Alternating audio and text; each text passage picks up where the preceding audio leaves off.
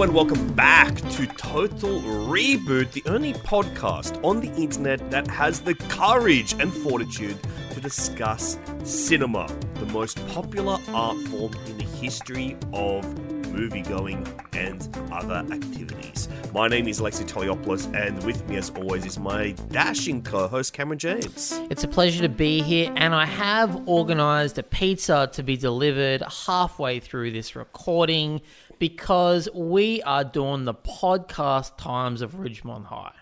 Oh, that is awesome! Podcast times, my yes, lord. that's what a modern teens high school experience would be like. Podcast times at Ridgemont High. every teen has their own podcast these Hmm. days. They're all podcasting.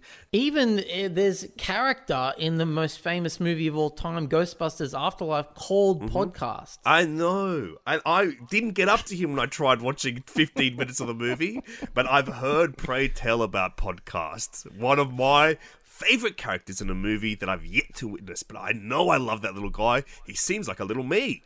It was so exciting when I saw that part in the movie because it's like, you know, when you're watching a movie and there's an Australian character in it and you mm-hmm. kind of feel national pride. That's how I felt when the, the character podcast walked on screen in Ghostbusters Afterlife. I thought, one of us. We've oh, made it. One of us has made it to the big screen. You just reminded me of my favorite ever Australian character that pops up in a movie is a movie called The Chernobyl Diaries, which I think is from the guy that did Paranormal Activity. It's like a horror movie where they go to Chernobyl. It's like one of those adventure tourist trips, and Nathan Phillips is in it from Wolf Creek and other Ah, great yeah. Aussie classics. Great uh, Aussie actor. Mm-hmm. He's playing an Aussie going this adventure tourism trip, and someone's phone goes missing. And they accuse him, and he goes, "Oh yeah, mate, come on, play spot the convict." Interesting. Interesting. So that is a an expression that I've never heard before, but they're acting as if it's a really famous thing that we all say down here. And it's also such a line written by someone who's not Australian, because I would say day to day life. We don't really even think of ourselves as a convict nation. You know, No. we are we're more than that. We're the oldest. We're melting We're, the oldest nation on the fucking on this little rock, this little Mm-hmm. third rock from the sun that we call Earth. Yeah, and as so does Joseph Gordon-Levitt, and so mm. does John Lithgow. All those guys love to call this place Third Rock from the Sun. And one of the most interesting things that's ever happened in the history of this Third Rock from the Sun mm. is a little movie called Fast Times at Ridgemont High, coming out in the summer of 1982. Mm. We you and I are so at home talking about teen movies. It's Yeah, probably yeah, yeah. one of our most favorite topics in cinema to talk about teen films, teen representation in cinema, and how people try to define a generation Hmm. artistically at the very start of how that generation is being shaped. Yeah. And I think Fast Times at Ridgemont High is one of those films that is a bit of a generation defining film. Absolutely. I mean, you got you got two, I guess, titans of the teen genre at the helm of this. You've got Monsieur Cameron Crowe, Oh, of course, one your of the most namesake. my namesake. I was named. Do you also feel Cameron pride when you see his name pop up at the Yep. credits of a film? Yep, and same thing when I watch Ferris Bueller's Day Off. I go, "Wow, we're up there. We're out there." You can find us, bunch of sad sack Camerons. We're out there. Um, you know, Cameron Crowe, one of the most famous teenagers of all time. The guy was a freaking teen journo for Rolling Stone. The guy got to interview his heroes, his idols. He got to live a life that I would have dreamed of having. Mm. And then, a couple of years outside of high school, he says, You know what? I'm going back. I had such a crazy ass time on the road. I didn't get to experience high school. I'm getting back in that uniform. I'm enrolling. I'm doing the HSC. and he went back to high school to write the book that would become the screenplay for this film. I haven't even mentioned the director of this film yet, Amy Heckerling, one of the like obvi- a fantastic director. But I mean, our generation largely knows her from Clueless, which is the other iconic teen uh, f- bit of cinema that exists out there in the world. And this is her directorial debut. And I Debut. gotta say, what a freaking debut! Hmm. I think it poises Amy Heckerling to be one of the great mainstream comedy directors of all time. Yes, it rules. This movie rules. Of all the movies that we've watched so far, this is the one that I feel most relaxed watching. I go, hmm. oh, cool. This is chill. I think one thing that this film has that the others don't is Spicoli. I mean, obviously it has Spicoli. and I would say it's unique in that regard because all the other films don't have Spicoli. But There's all the no films that come after Fast Times, they all have a Spicoli have character a in it afterwards. they have a Spicoli, yeah. But this There's so a far- decade after this film where every film has a Spicoli-esque character. There are some films where every character is Spicoli. Half Baked, every character's a Spicoli. Pineapple Express, literally every character is a Spicoli. Superbad's pretty much a Spicoli flick too, I'd say. Yeah, yeah, yeah. It's Spicoli. Spicoli cinema. That's my favorite new genre of cinema, by the way. Spicoli cinema. We love Spicoli, Spicoli spectaculars, you know? That's what we really love. But I interrupted you. You were saying this film has something that all the hmm. other films you've watched so far do not have. I would say this one is the most that feels more in line with like the previous era of filmmaking, the now hmm. collapsed American New Wave movement. I feel hmm. like this is the one that captures some of that auteur spark, that kind of authenticity as something that is highly important to the expression of this film and trying to capture some kind of sense of an expressed reality not a not naturalism not reality but a version of the truth. Uh, and I think that is kind of like what the secret is with Fast Times at Ridgemont High that makes it stand out so much in this summer and why it kind of stands apart to some of the other teen movies that come after it, like all the John Hughes films and that kind of more sanitized Reagan era teen films. This one even feels like 1982 feels too early for this film to exist. It feels like such a later film every time I come to it. But I think it's because it has its heart so much still in like that auteurist new wave movement. Yeah, I read uh, an interview with the great and honorable Judge Reinhold. Um, and he court court was in session, and I, I had to read the had to read the interview, and he said that You read it from a stenographer's uh, Yes, transcript, yes. I presume. Yeah, I read this. I read the court report. Um, he said that he thought. I I mean, this is like you know, 1982. The kind of like John Hughes model hadn't kicked in yet. So when he was auditioning for this role, in his head, it was like American Graffiti or um or an Altman movie. So he was like, Totally. I, I kind of thought this was going to be like a 70s character study, like we're floating around to different people sort of movie. Um, and I think it is. I think it's more in line with those movies than it is the teen comedy genre. Like it's it's it's also more of a drama than any of those hmm. movies. It does have a lot of comedy in it that all these guys bring, including Judge Reinhold, who is a very funny Yeah. dude.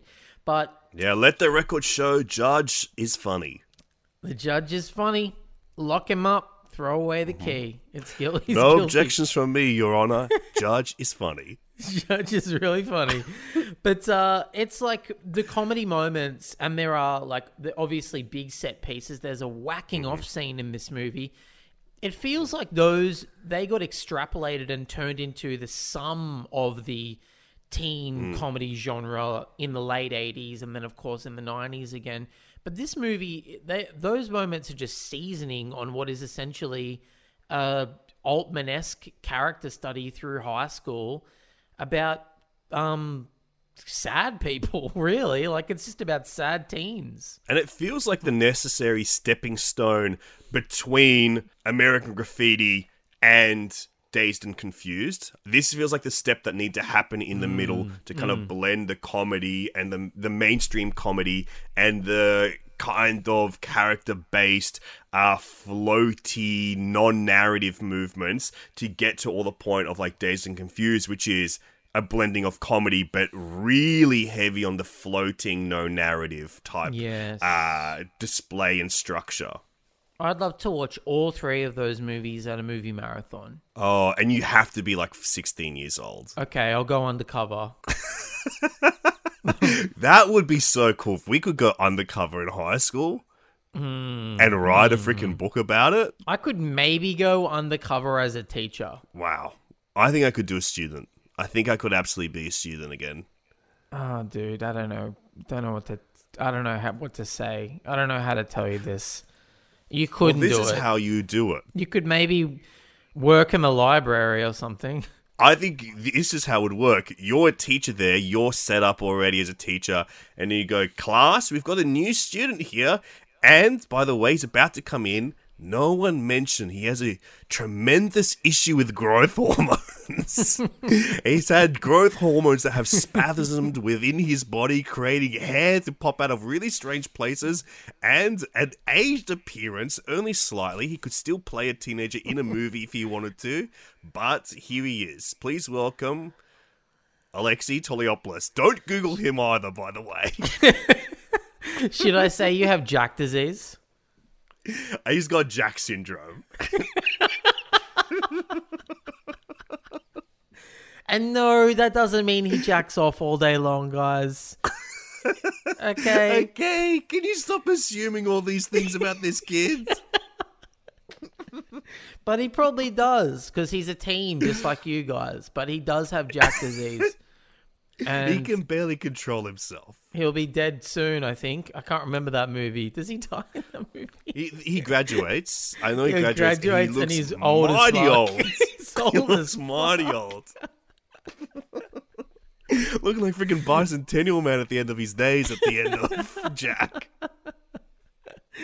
Oh my god. All right, look, we need to stop we need to stop riffing. We need to get fucking serious here. We're talking about a serious movie. We're talking about an all-time classic. Let's get into Fast Times at Ridgemont High. Is this necessary? That was my skull. I'm so wasted. Is this proper? What is it that gets inside your heads? Is this educational? Awesome. No, but it sure is fun. Hey, bud. Let's party. See Fast Times at Ridgemont High, where only the rules get busted. Rated R. Starts Friday, August 20th at theaters in your area. Check newspapers for showtime. Now, Cameron, to kick off the discussion, you have gone out into the wickedly wild web to find a synopsis for this film. That's right, gang. It's time for our favorite segment, Love That Logline. And I have gone uh, I've gone to your favorite website, letterboxd.com. Wow, thank you so much for yeah. visiting. Hopefully, you enjoyed your stay here. Uh yeah, it's it's fine. Yeah, it's it's it's all good. If I'm honest, I do have a few notes. I don't like the color of the background. That sort of slate gray. I'm not a fan of it.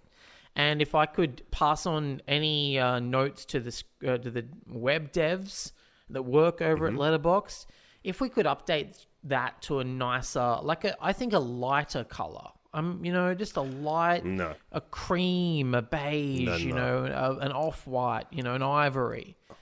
You know, I would say the beauty of the dark scale of the letterbox, the color grid, is that it is safe for nighttime reading, which is most of the time I spend on Letterboxd is in my last minutes before I wander off into the world of Nod. And if it were a brighter color, a white, a freaking sand, or even Mm. a beige, that would be lighting up my face, my screen. about a and I would be latte? soaking in UV. Latte, wait, now we're talking a little bit, maybe. A cappuccino, a cafe. then that's more in the realm of what I can read at night. Yeah, well, I have a suggestion, not for the web devs or the webmasters Mm-hmm. over at Letterboxd, but for you, and that is to not read websites right before you go to bed. I read a book. I read a book. I do read book too. You do not. You don't know how to read book. I only know how to read UV rays. I can't. I can only read illuminated text. I actually just got a Kindle, and um, Really? Yes, I love it. I think it's awesome. I'm f- slamming through books. I'm currently reading. Uh, I just finished Bob Odenkirk's memoir, and I'm currently reading Seth Rogen's one. Oh, cool. So- yeah, I want to read that book. And I read Mel Brooks's one as well recently, so I'm just slamming the funny fuckers. These funny fuckers and their funny fucking lives. Oh, this has got quite a few funny fuckers in this movie. Cameron, pray tell, what's the synopsis for Fast Times at Richmond High? Fast Times at Ridgemont High, 1982, directed by Amy Heckerling. Fast cars, fast girls, fast carrots. Fast carrots? That's the tagline that uh, Wow. Letterboxd have given us. Well, there is a scene where Hmm. someone simulates a blowjob, also known as head oral stimulation, Hmm. And getting sucked off and copping the dome. Uh, in this movie on carrots. So Yeah. that's a great tagline. Okay. Fast Times follows a group of high school students growing up in Southern California, based on the real life adventures chronicled by Cameron Crowe. Stacey Hamilton and Mark Ratner are looking for a love interest and are helped along by their older classmates Linda Barrett and Mike Damone, respectively. The center of the film is held by Jeff Spicoli, a perpetually stoned surfer dude who faces off with the resolute Mr. Hand, who is convinced that everyone is on dope. Okay, it's an interesting tagline. I think that it is mighty hard to write a tagline for, uh, like we've been describing this, a floaty, plotless, largely plotless movie or an ensemble picture because you have to pick certain elements to choose. And I think they did try to summarize the plot, so I applaud them on that. But I think with Fast Times at Ridgemont High, it is a movie so steeped in its in its vibe. Vibe is at the center. vibe is hmm. the is how one would describe this movie. It'd be so hard to describe the plot. So I commend Letterboxd, but also, you know, it's a tough way to write about this movie, and I would never have attempted it that way. I would have said this. Fast Times is about the lives, loves, lusts, and losses of a bunch of high school teens in Southern California. Rock and roll, baby! Love that second sentence, especially about the rock and roll, baby. because I think one of the great things about Fast Times, it is in the title. It is about how fleeting youth is, how things move so freaking hmm. fast. You don't even have a second to think and develop your own fucking personality before you're trying to fit in with everybody else and do what you expect and think you should be doing, especially in the realm of the human body and coitus and having fast times with your potential playmates and stuff. Um, oh, yuck. That was the most disgusting way I could have described that. Yuck. Potential playmates. You have to edit that out. That sounds disgusting. That stays.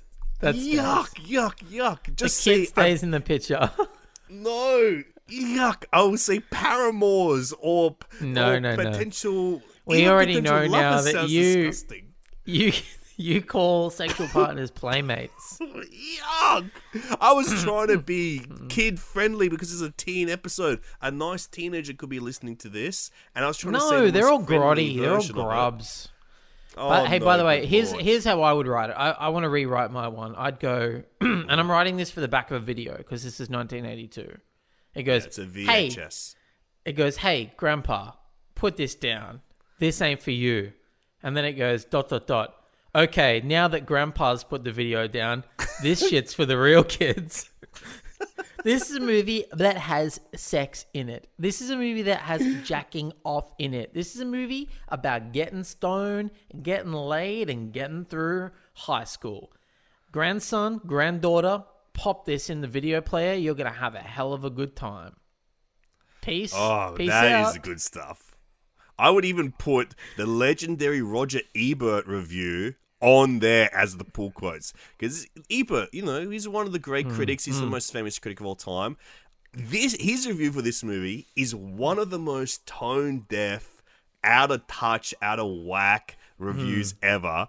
The first sentence is as creepy as Playmates. How could they do this to Jennifer Jason Lee? How could they put such a fresh and cheerful person in such a scuzz pit of a movie? And he just goes on about like how this is vulgar and in poor taste, and if it were directed by a man, it would be considered sexist. But I think this movie like captures so much of the honesty of people's teenage lives, and I think that's what hmm. he interprets as vulgar and sexist. Well, uh, let's dive in because I think uh, that's a really good point here, and which is, um, and it's something that we've covered a little bit when we've discussed Dazed and Confused in the past, and a couple of other teen films that we really enjoyed, and, and that there's something that feels incredibly honest about the the characters in this movie. They don't feel like archetypes. I suppose in a way they are, but for but for example, Brad, the character played by the Honourable Judge Reinhold All Um, right. he is cool and popular and well liked and he has a girl and you know he he like likes his job at the restaurant and stuff. But there's something like he's not a traditionally cool leading character in these sorts of movies. And when you look at Judge Reinhold you'd think he'd be cast as like the dork or the like the nebbish or something like that. But he's I kind of like the idea that they're like, hey, look, this guy's cool just because he's just like normal. When you look at teen comedies, they kind of hate their jobs. They resent having to go work at the mm. burger place and whatnot. But he like loves it.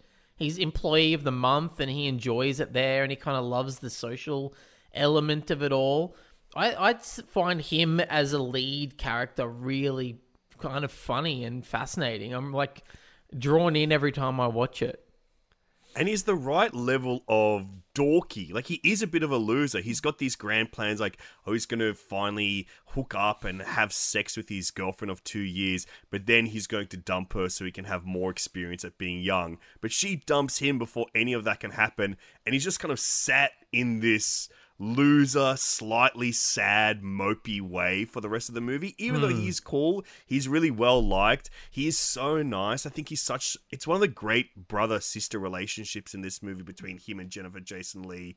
Even though there's just only little moments of it, but I think so much of his character when he drops his sister at what he thinks is a, her trip to a bowling alley, but it's actually her going to get an abortion. When he realizes what's going on and he waits in the car park hmm. for her, I think that is like such a beautiful character moment that like speaks to like the kind soul of who this guy is. There's no doubt he's a nice guy, but to see that warmth and that love from hmm. a teen character in a movie still feels so unique and surprising and like one of the actual things about fast times that feels like it is stuck there and hasn't transmuted to that many teen films afterwards especially in this freaking decade. Yeah, there's a few this this character in this movie and a few of the other ones are some of the only times I think that I've seen like popularity or like a cool, hmm. well liked person also be a really nice person for the most part. I mean, I know he's a bit of a prick. He's a bit of a prick. He's like a teen prick, but but for the most part, he's pretty kind. Um, and I I kind of love that. You don't see that very often. Usually, the well liked people are the villains in these sort of movies, and uh, and like the nerds are the heroes. The, the like unlovable, unfuckable nerds are the heroes. So it's kind of cool just to see he's just like a normal dude who's pretty nice to his sister, and, and It's he's- really he's sweet. good. yeah, And I think as well, like what you said, this movie has such a great marriage of character written the script, beautiful dialogue. Cameron Crowe has one of the most astounding ears for dialogue because I think he hears real things that people say and then is able to find like the poeticism in them that translates so nicely to cinema. The guy writes lines and dialogue that can be some like can sum up a movie in like one line. There's so much of that from him. You know, I often think about Jerry Maguire, Almost Famous. I think this movie is much the same as well in just like bringing teen teen language, teen dialogue to life, and then it's marrying that with great direction and then allowing the characters, the actors, to have some kind of ownership of their characters and really find who they are. That I think makes it unique. Like these aren't like you know the performances aren't harrowing performances. They're not deep characters, but they're really rich characters because it's just hmm. an actor being able to have so much ownership of that role and bring either part of themselves or find nuances in the character themselves that I think are so that work to like make this film like such an enduring classic because it feels so rare when young people get those opportunities to be discovered and then have ownership of likely one of their very first characters. Do you think? Um, I mean, I've never read the book. That actually might be a fun little experiment if I buy the book on my Yeah. new Kindle. You know, give a few bucks to Bezos, and uh, I think that's possible because it seems long out of print, but I reckon it could be on Kindle. Because um, I mean, how much of this do you think is like verbatim dialogue that he sort of heard while he was doing that creepy undercover student thing? Well, one thing that I heard from I was watching some of the documentaries and stuff on this, and I can't remember if it was Cameron Crowe himself saying it or Art Linson, the producer. And God, we freaking love Art Linson on this podcast. But uh, he was talking about how if you see it once, and then if you see it again, if you see it three times, it's a thing that is existent in young people at that time. And he talked about how he saw the people sniffing the exam sheets uh, for good luck or for whatever a few times. He was like, okay, that's a thing. And so that's something that he puts in. So I think it would be quite a bit of his actual observations coming to it. And so much of these characters are based on real people that he met at his time going back to school um, and even like trying to mix them up a little bit. The one that kind of comes out most like the person in real life is the Mark Rat Ratner character, who is based on a real guy, um, whose nickname was also the Rat, and he was hurt by this for a while because he felt like his character was the only one who all his negative traits were accentuated, like his nebbishness and all that stuff, and uh, all the rest were kind of like got away scot free. But I think he grew to love it eventually. But I think at first he was a little bit caught caught by it, off guard by it. But watching the movie again, the Mark Ratner character played by Brian Backer, I just love that performance mm, so mm. much. Totally, And you wouldn't it. believe this, Cameron. You wouldn't believe this. Before this mm. movie came out, Brian Backer had won a Tony for playing the young Woody Allen type in Woody Allen's play in 1981. Would you could you possibly believe that?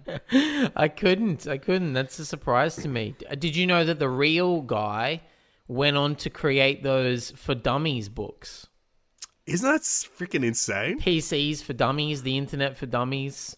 So I think once you start making millions off that, you'd be like, oh yeah, I don't really give a fuck about Cameron Crowe's movie. Cool. You'd It start endorsing a it. weird part of his origin story. Yeah, guess, yeah, exactly. It sort of becomes your humble beginnings. It's exciting. Um, but I wonder about all the other ones too. Like, are these based on real people or are they just amalgams of people? Are they archetypes?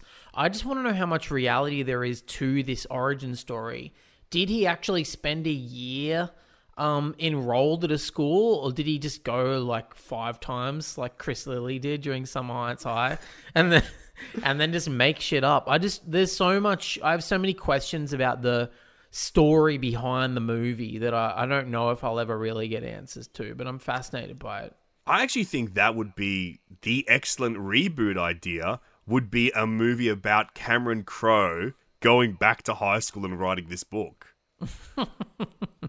That's a pretty cool idea. It didn't Never Been Kissed kind of riff on that. That was um I guess so. the plot of Never Been Kissed is that she's a journalist who re-enrolls in high school to write an article or some shit. Is that what that's about? Yeah. I think I've actually never seen Never Been Kissed, so I don't know. I think it's like riffing on the Cameron Crowe myth. But it, I'd love to see a Cameron Crowe uh, reboot version of this. And we have the journalist character in the movie. And it's played by you.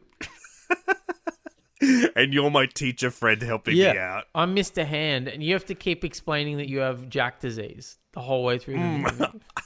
movie. And I'm learning more about Jack disease to play it quite real. I also love Jennifer Jason Lee. I think this is hmm. like such a great young performer. She's 20 years old. And I think there's so much in the casting of her because she has like such a cherubic, like young face. She looks like a girl, not a woman. And I Yeah, think what there's she's so supposed much to be in like that in like fifteen or something, right? She's- yeah, and I she kinda it looks it. She looks so young, but I think it captures so much of like that youthful energy and the kind of the real like shy uncertainty of Hmm. growing up. I just think that she's ph- phenomenal in this movie. It's one of my favorite like teenage characters. Uh, like the kind of sadness around it, the trying to fit in around it, the sweetness of it. But one thing I wish I had, I kind of wish I'd seen this movie young. I only saw it probably for the first time a couple of years ago. And when I go back to it, I see so much of like my nostalgia of what it was like, you know, to freaking pop my cherry and to hang out at the mall and stuff. Hmm. And that kind of interesting aspect of everyone's got their first jobs and they're all kind of around each other. And I love that aspect of this movie, and I would wish I had seen this when I was like 13 or 14 years old. So I think these movies land in such a different way when you're a kid and you you're watching movies about people that are just a couple of years hmm. older than you. Hmm. Yeah, totally. I mean, but we we had our own version of those. We were at the right age for like, you know, the super bad was exactly that. For yeah, me. super bad and all that stuff. Or I think when I was in early high school, or no, late primary school, um, can't hardly wait was the one that I loved, and then of course American Pie a little bit later and Road Trip and all that stuff. Like we we had those. We were, but I like the fact that we can look at these earlier generations of these films like Fast Times or American Graffiti, or if you want to go a little grubbier, Porky's, because it's not our experience. Um, Even Animal House, like these are movies. Not only were they made in the seventies and eighties, but some of them are set in the fifties, and Yeah. it's kind of fun to look at it from that distance of this is not my era, this is not my childhood, but isn't it crazy how a lot of these experiences have clearly just happened for every generation since the dawn of time? Like every there's just always horny teens and there's always anxiety and there's always like desperation to fit in and feeling like you don't fit in and all that stuff is what makes these movies timeless. That's such a beautifully put point. And I think that aspect of this movie being for the majority set in a mall is hmm. it's kind of like a new occurrence at that time, but it ties so into the ideas that we've talked about previously in the last couple of episodes with E.T. and Poltergeist. These could all be set in the same freaking neighborhood with just kids of different ages. Yeah, so true. I'd love to see uh, E.T. mucking around in uh, in Ridgemont High. if E.T. got ripped with Spicoli, if he landed in just a different backyard in that Californian suburbia, suburbia, that would have been quite the picture. Spielberg Oh. was lucky that E.T. landed near Elliot's house. Thank God, right? Because it would have been too, too maybe not maybe not child friendly because E.T. might have been mucking around, you know. Yeah, he might have been. Uh, I mean, E.T. looks fucking old. He's probably of age. Yeah, yeah, yeah. He probably was having a bit of fun. Um, I want to ask you. You grew up in suburbia. Was the mall like this central location for you? Was that where you would spend your time on the weekends? Absolutely. I th- I've been thinking about it a lot lately, actually. The Charlestown Square shopping centre near my house was just the meeting point where you would you'd meet. And I remember in high school, it was a real thing to go to Thursday night shopping. Was that a thing in- in Sydney where you grew up? Not really, because I think for us, like we had, like we would go to Broadway because it was right around the corner from our school. Yeah. and there was a cinema there. There was a food court there. But we, you know, we're I'm a city kid, so we would go meet at town hall steps, and then you just hang out in the CBD all day. Go to like Chinatown or go get photos done at Capitol, which is like where you get those those sticker photos that look Ah, like yeah. Polaroids. We could put little dr- animations and drawings all over them. Yeah, I mean, I guess in the burbs of Newcastle, there isn't uh like really a central location, especially when I was growing up. The city was dead. It was like famously empty. There was nothing to do in there. You could go to the beach or you could go hang out at the shopping centers and uh, yeah, Charlestown Square was our one. There was a cinema there, food court there. I had my first job at that shopping center. My high school girlfriend worked at the Donut King. I worked at the Burger Wow. King, so we were kind of royalty Wow, of the, the, food king court. and queen. Yeah, yeah. and so we we're just always there. And yeah, Thursday night shopping was such a um I don't I feel like it's a really suburban experience where the shops like the shopping center would be open late till like 10 and so you'd meet there after dinner and never shop but just like walk around the mall with each other for like hours like a- a group of like 20 teenagers just walking around and then people would splinter off and go and look at Supre or go and look at like um a surf shop or go and sit in the food court and then you'd all meet back together again. It was just like 3 or 4 hours of wandering around a supermarket at night dressed in what you thought were your coolest clothes. And because we had no money, you couldn't afford anything. You'd just be like walking around, and maybe you'd get like a milkshake or some shit. It was such a like it's such a defining memory of my teenage years. Is like going, all right, what am I going to wear to Thursday night shopping? I hope Jess is there. I would love to like sit with Jess for a bit and try to talk to her. If you had a crush on someone, you'd like arrange to meet them somewhere, like meet it, meet out front of um, you know, like platypus shoes or whatever, and spend a few hours walking around with her. Yeah, it was like the mall is the center of the suburbs, and when I watch this movie, I feel that all come back to me. And same with like, I mean, the mall's been the center of a lot of things lately. Stranger Things had a whole season about the mall. Every time I see it, I feel that same feeling. But having said that, I fucking hate shopping centers now. I can't stand spending any time in one. But when I was a teenager, that's all I wanted to do. It's weird because when I go to a shopping center now or a mall now, it's that harshness of the light on the inside that really like mucks with me the same way that a casino does where I'm like, what time is it? I feel like hmm. gross. I don't feel I feel unclean. But Yeah. watching this movie, the way that like the interior light, like the sparkliness of the lights, I think this is a really good looking movie. I think it looks so beautiful. They made it look amazing. That's not what a real fucking mall looks like. I mean, you just you're exactly right. It's they're timeless black holes. They're horrible, or they're incredibly fluoro. There's a name for it, isn't it? Isn't that the tr- the Gruen transfer? Isn't that what that is? It's the Is um, that what it is? It's that design of like uh, casinos and shopping centers, so that you feel like you don't know how long you've been in there for. The time passing. It's like a scientific thing to make you want to stay in those places longer. Man, I the when coronavirus like we first got out, or like we're getting our glimpses of getting out of lockdown last year. Um, I had to go to the shop to the mall to get my phone fixed at the Apple store. And I remember taking my phone in. They're going, it'll take us like three or four hours. I was like, okay, great. I'll just go for a wander. I couldn't do anything. I couldn't leave the mall because my phone had my vaccine passport on it. so I had to stay in the mall for like four hours just wandering around. I couldn't check into anything. So I just had to like find a place to sit in the mall for like four hours, losing my freaking mind. What did you do? Did you like just read, or what did you do? I went and bought a book because I thought, oh, great, I'll go have lunch, I'll go outside, I'll go hang out in the park or whatever, or go wander around. I couldn't do that. So I went to buy a book. I almost couldn't buy the book because I couldn't check into the bookstore there. Nothing. I I can't stand shopping centers these days. My God, they're just horrible. Yeah.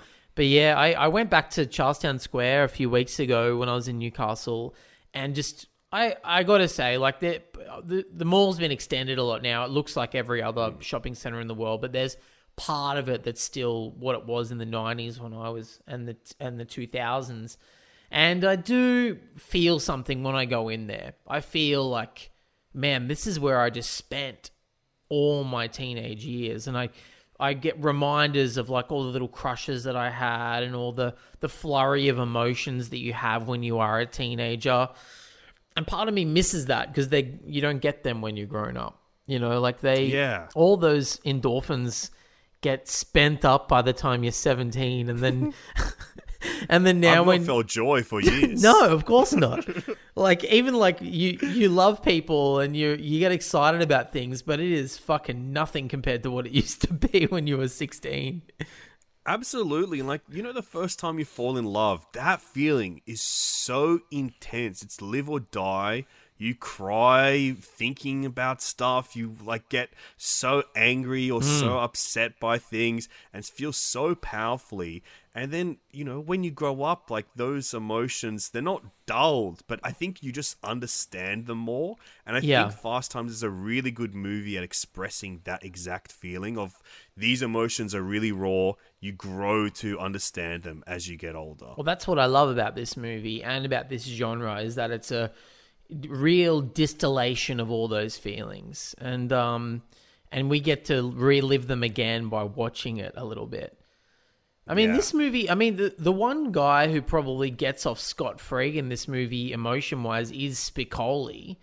He doesn't really suffer much. He just kind of gets uh, has to deal with the disciplinary side of school.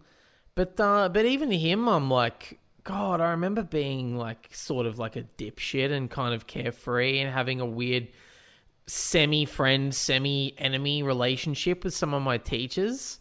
Hmm. I can still relate to that guy too. And I think the Spicoli character, played by Sean Penn, I really think it's one of the best method performances of all time because it's the rare example of um, the method being applied to a comedic character and it accentuating the reality of a comedic character who reads like a sketch character. But I think it's like that perfect balance between a weird, one note, odd sketch character that you would find in Wayne's World later, uh, but with like the method applying this reality to it and giving like an actual nuanced life to the character. I think it's truly spectacular and it holds up so much watching this movie. Yeah, I mean it's so it's no wonder he was the breakout character. He's so funny. It's um yeah, it's it's I normally get annoyed by method actors or maybe annoyed's the wrong word. Maybe I just get like I roll my eyes a bit at the idea of the method. Um and then every now and then I watch someone who does it and I just go, "Oh yeah, there is a reason for it." Like certain people wield it in a way that it is worthy, you know, like it is very funny to me that he would spend an entire movie in character as this fucking dipshit stoner when he probably could have half-assed it and it would have been as hmm. good. But but I mean maybe it maybe it wouldn't have. I don't know. He's he's really good in it. He's really funny. He has to apply his acting method, which is that kind of Strasbergian uh, uh, way of doing it, and that it just works. I think it's Spicoli is one of the great teen characters of all time. Yeah, I know, totally. And and and you're right, it's so rare to see a like comedy method actor. Who else does it? Maybe Sacha Baron Cohen. Um, is that it? I can't think of anyone else. Well, it could be Robert De Niro and Meet the Parents. Maybe Do you reckon he do you reckon De Niro turns off the method when he's doing a comedy movie? Like does he The become dirty grandpa? please put Dirty Grandpa on my door so I can go. I know which is my actual my actual green room to go into. Nobody call Um, me Robert, please only refer to me as dirty grandpa. Not even Bobby. I won't even answer to Bobby today. I remember reading that uh, he said yes to doing Rocky and Bullwinkle, the first kind of shitty step in his decline, um, was he chose that film because he wanted to see what it would be like to apply his method of acting to a cartoon character. And let me tell you, it sucked ass. He's not good in the movie. I mean, it, I don't, I can't think of anyone else who's really done it. I, I think it's really cool, but yeah, um, Maybe mean- Michael Richards as Kramer. mm, interesting. That feels like that kind of lived in thing. Like he never broke character. yeah, my god, that character is so funny. I know it's so obvious to say, but fuck, Kramer is the funniest fucking thing.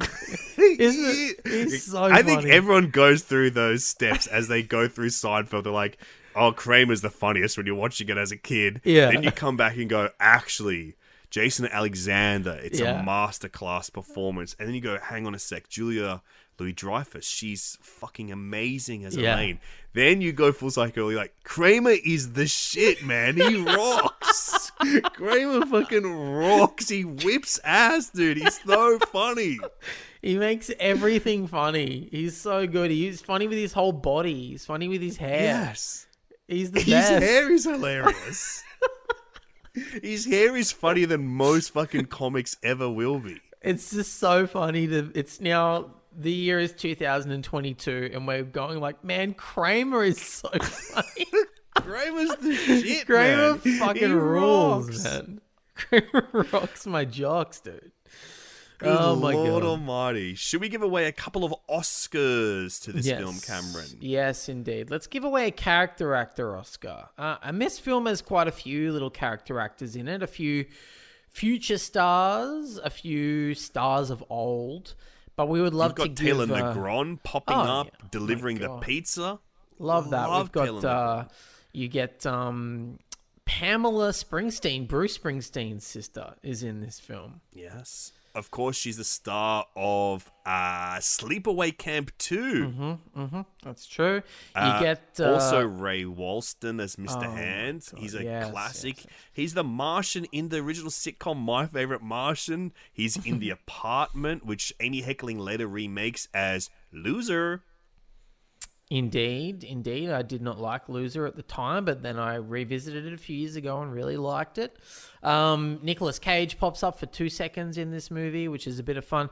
But I think we need to give it uh, to that that the weirdest looking fella in maybe the the entire character actor annals. Vincent, Vincent- Schiavelli. Schiavelli, who is, of course, playing Mr. Vargas in this movie, the science teacher.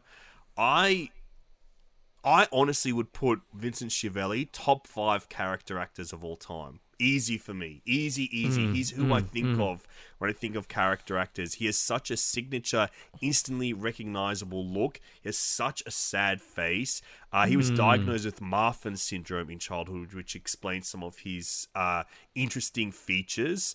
Uh, but he is probably best known for this one for the Cuckoo's Nest. He plays the subway ghost in Yep. Ghost. That's what I picture when I when I picture him. I picture Ghost and Batman Returns, and I just I think uh, he fucking rules. I love his look. I love his vibe. Um, I love the sadness of him. I just yeah, it's always cool to see him pop up in something. And I very vividly remember seeing him pop up in the in memoriam at the Oscars when he popped up. I was like, "Oh my god, Vincent Schiavelli died." That was how I found out in 2006 would have been that early Oscars. And I remember just being like so shocked by it because I think he was one of those character actors I knew by name at that point as a teenager and just thought he was so weird and so interesting. I was always drawn to him. And looking, reading about him in the last couple of days, rewatching this movie, he wrote like four cookbooks. He moved back to Sicily, where his family was from, and lived in Sicily in his later years, writing cookbooks, popping up in a few movies here and there. And the last film that I remember seeing him in, which was, I think, maybe his second last film, is this great Italian film called in English it's translated to The Golden Door, but is known as The New World, Nuovo Mondo, which is like this kind of surreal drama film based on like a migration. So it's all set on the ship that is migrating to America. Um, it's a great movie. I've been wanting to revisit it for quite some time, but that was his last film, uh, The Golden Door. Great actor, Vincent Schiavelli. We love you, Vinny. We We're glad you're we could give you that freaking Oscar, dudes. we got to give out an Oscar for a very special moment, um, uh, and maybe a moment that is a rarity. This Mm-hmm. is because you've watched it. You watched an alternate cut of this movie. Is that right? Yes, I watched the new Criterion Collection uh, release of this film, which is a restored director's vision cut. And there is something quite iconic that was taken out of the movie for its release, uh, which is a moment of full frontal male nudity. We're talking a hog was on display. And this hmm. movie has a few moments of female full frontal nudity, some that are quite iconic. Of course, the Phoebe Cates scene, who is Phoebe Cates is fantastic in this movie, hmm. so freaking funny.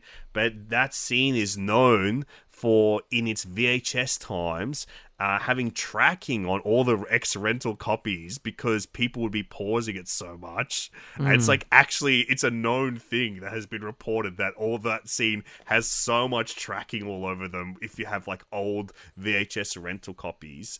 Uh, but there is a moment of full frontal nudity when Damone and uh, played by Robert Romanus and Jennifer Jason Lee have sex with each other. You see his penis. Mm, mm.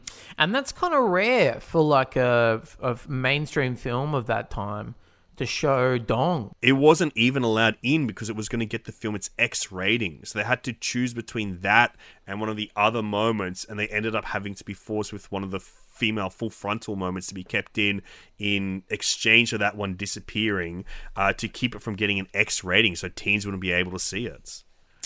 Brutal. You got to show more dongs out there. Absolutely. I think every film should have one dong in it, no matter what. Even if they have to cut it in subliminally, freaking Tyler Durden style, every film should have dongs in it. Yep, I agree. One dong per film. We're not asking for much. Not much. That's why we have so much respect for the Disney animated uh, Disney animators that would sneak those little tricky dogs into those movies. Yes, we have a lot of respect for that, and for the Simpsons movie for showing Bart's dong. Oh, of course, Bart's Pecker in the Simpsons movie, one of cinema's most shocking moments in film history. I'll never forget that moment seeing Bart Pecker on the big screen. I'll never forget it as long as I live. As long as I live, as long as my days continue to roll over, Bart Pecker will be often in my mind. Don't you think it's the wackest thing you've ever seen in a movie? I Like, hated No matter what crazy surrealist shit you've seen, the decision to put Bart Pecker in the movie Yeah. will always strike me as one of the strangest. I truly, truly detested it. Detested it. You cut the balls off in your own private cut of the film. You detested him. That was a stretch. Much like I stretched the dick out, I made it bigger in my cut too. I made the pecker bigger. So what? Big whoop. Everyone's done it. Whoop de doo, Basil. Well, I'd love to see this dong cut, but uh, tragically, I do not have a Blu-ray player, so I can't watch it. Yeah. I'll never see. It. You'll have to come over and watch it with dong. me sometime. Yeah, maybe. Put Damone's dick up on the big screen. Be like, wait a second, I didn't, I didn't know Blu-rays could get tracking. Why is there a lot of tracking on this thing? what the heck? What have you been doing? It just comes up with an error message. This disc has been watched too many times at this exact point of the movie.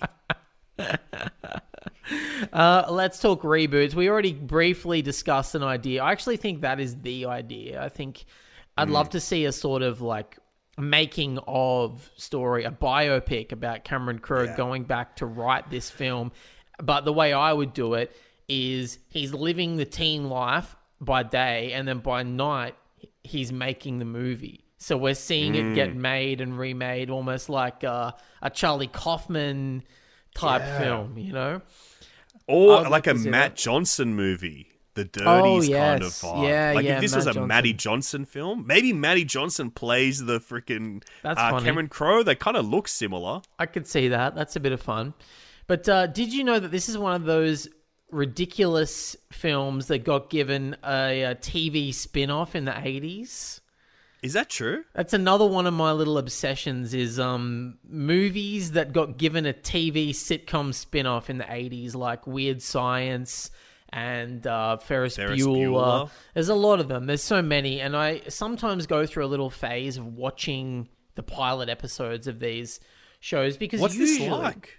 well, I watched the pilot of this one, um, and I'll be completely honest with you. It's a 23 minute pilot, and I think I got 17 minutes in and went, yeah, okay, that's enough.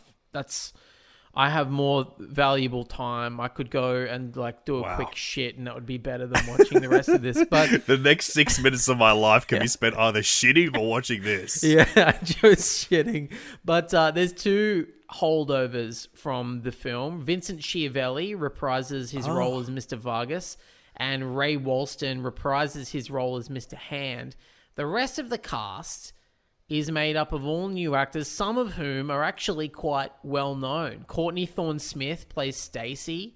Courtney Thorne Smith is uh, probably better known from Melrose Place and uh, Ally Oh, yeah. McBeal.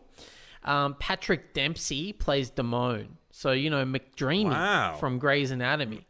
God, McDreamy. Good lord. And uh, Claudia Wells plays Linda. Claudia Wells is uh, who, I mean, I know her best as the original Jennifer in Back to the Future.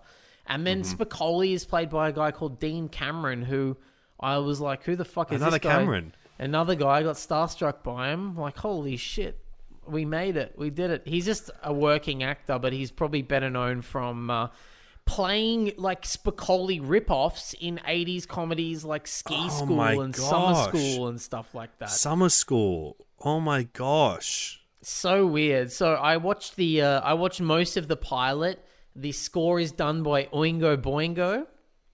Oh man, I love the Oingo Boingo track uh, "Goodbye" that closes out yeah, the movie. That's a nice track. I f- I got to say, for the most part, I don't like Oingo Boingo, and I think that um they I love that they exist because they brought us um Danny Elfman to the world. But whenever I hear an Oingo Boingo song, I think, how the fuck was this ever popular? This like circus music, essentially. It's just wacky shit. I guess it's that new wave shit, right? The like new people wave. just like whatever was going. Like, yeah, we love that new wave. I love the the the needle drops in this movie. I think this movie is kind of like brought to its kind of consciousness by the Scorsese style Mean Streets needle drops that give it so much character. Like that track by the Go Go's that kicks off the movie, I think is like up there with the Ronettes kicking off Mean Streets. I think it is such a perfect needle drop that gives the film its entire character. Yes, and I'm uh, I'm a big sucker for that Cars song as well. Um, what's it called? Moving in Stereo. I'm a big sucker for hmm. that song. I think it fucking rules. There's a lot of great there's a lot of great songs in this. It's a really good movie. I think it is one of the great teen films. I think Cameron Crowe, between this and Say Anything, I think that he, he captures so much of like the nuance of what it feels like to be a teenager. I think he's a real master. Totally, totally. And I love Amy Heckerling and I love the cast of this movie and it'll always be one that I watch every year or two, I reckon. Mm, absolutely, absolutely. And one year you got to come over to Casa del Lex and check out mm, the Moans mm. Bone, dude. We got to see that dick on the big screen together. Guys, thank you so much for hanging out with us, staying back for the tension after school with this beautiful episode of Total Reboot. Next week, we are going to watch a film that neither of us have ever watched, but people rave about it. We're talking about The World According to Garp.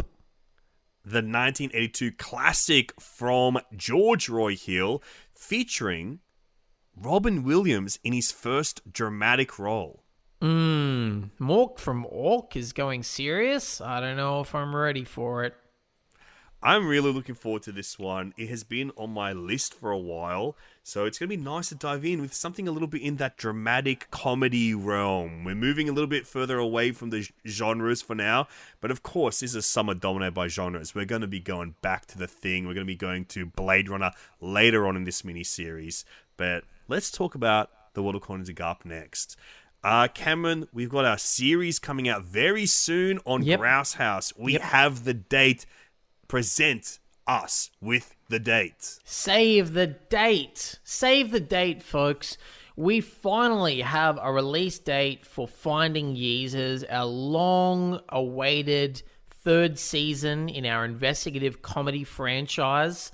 It's now a franchise, officially. It's a franchise and it is video, baby. It is filmic. It is audio, it is video, it is a visual medium now. It's true. If you liked Finding Drago, if you liked Finding Desperado, you were going to love Finding Yeezers. We've just finished watching all the final cuts of it. It's so good. And it's coming out on September 26 on the Grouse House YouTube channel. September So 26th. subscribe. Subscribe to Grouse House. It'll be coming September 26th. It'll be ready for you to watch. Uh, it is us. We made it with Aunty Donna. So if you're a fan of Aunty Donna, all those dudes pop up in it in various different ways. Yep. Uh, and there'll be some of your other comedy favorites popping up in it in all our like little recreation stuff.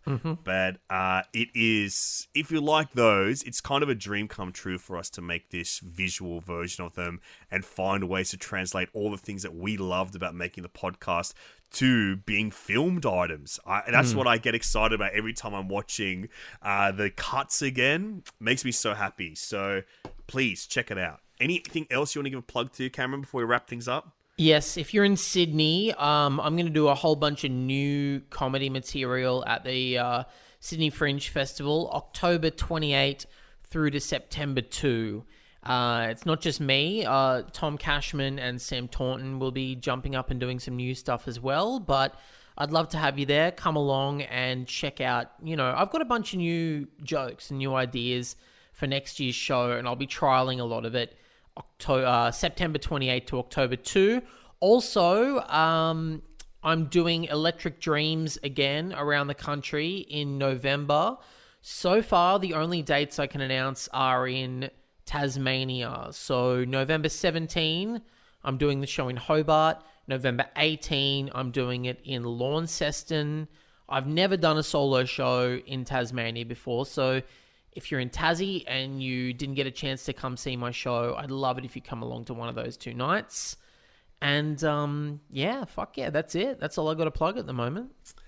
Man, Cameron's show Electric Dreams is one of the best shows I've ever seen, and I would, I would go if you've never been to Tasmania. It'll be a great time to go. Get a little something there while you're there. It'd be so sick. But also, I'd love to give a little promo to the Sydney Underground Film Festival. It's next week. It's the first time back in cinemas in person uh, since the pandemic started. I cannot wait to go. They're playing so many great movies, like the new Patton Oswalt film, uh, or Mr. Oswalt, if you're nasty. Um, called I Love My Dad, which sounds freaking great. Then there's so many other cool films like Bodies, Bodies, Bodies is playing. Uh, the new film from Ana Lily Amirpour, who did The Girl Walks Home Alone at Night, is the closing night film. Uh, and that's next week, Thursday the 8th to Sunday the 11th of September. And it's at Event Cinemas George Street, which is a new location for them. I'll be there all weekend, so come hang out with me there. I cannot wait to be there. And also, I wrote something really cool that has just been announced. I wrote an essay for an upcoming imprint films release of Internal Affairs, the Richard Gere film with Andy Garcia. It's in this big neo noir box set, volume two of their neo noir classics. Um, and me and Blake Howard wrote a few essays for it. So uh, it's on pre order now if you want to buy that. Uh, I'm really happy with that essay. I was so excited to get to do something like that. Honestly, weirdly a dream come true for me to write an essay for a DVD release. Yeah, Like a totally. That's, dream. Yeah, of course. dream. You would have been the dude that read all those like booklets that come out with like cool DVDs Mm-hmm. and criterions. So that's cool. You're in. You're in one now. Yeah, it's so sick, man. I'm really excited about it. So, Imprint does such great stuff. Their Neo Noir box sets are insane. This one has so many cool movies in it, like Way of the Gun, Narc, uh, Internal Affairs, uh, some real cool ones, even some that I haven't seen before. So, I'm really excited to get my hands on that as well. Um, so, check it out. Pre order it if you want. Uh, that's pretty much everything we need to talk about. Next week is the world according to Garp, and this week it was the world according to freaking Spicoli, dudes. All right. Bye, guys.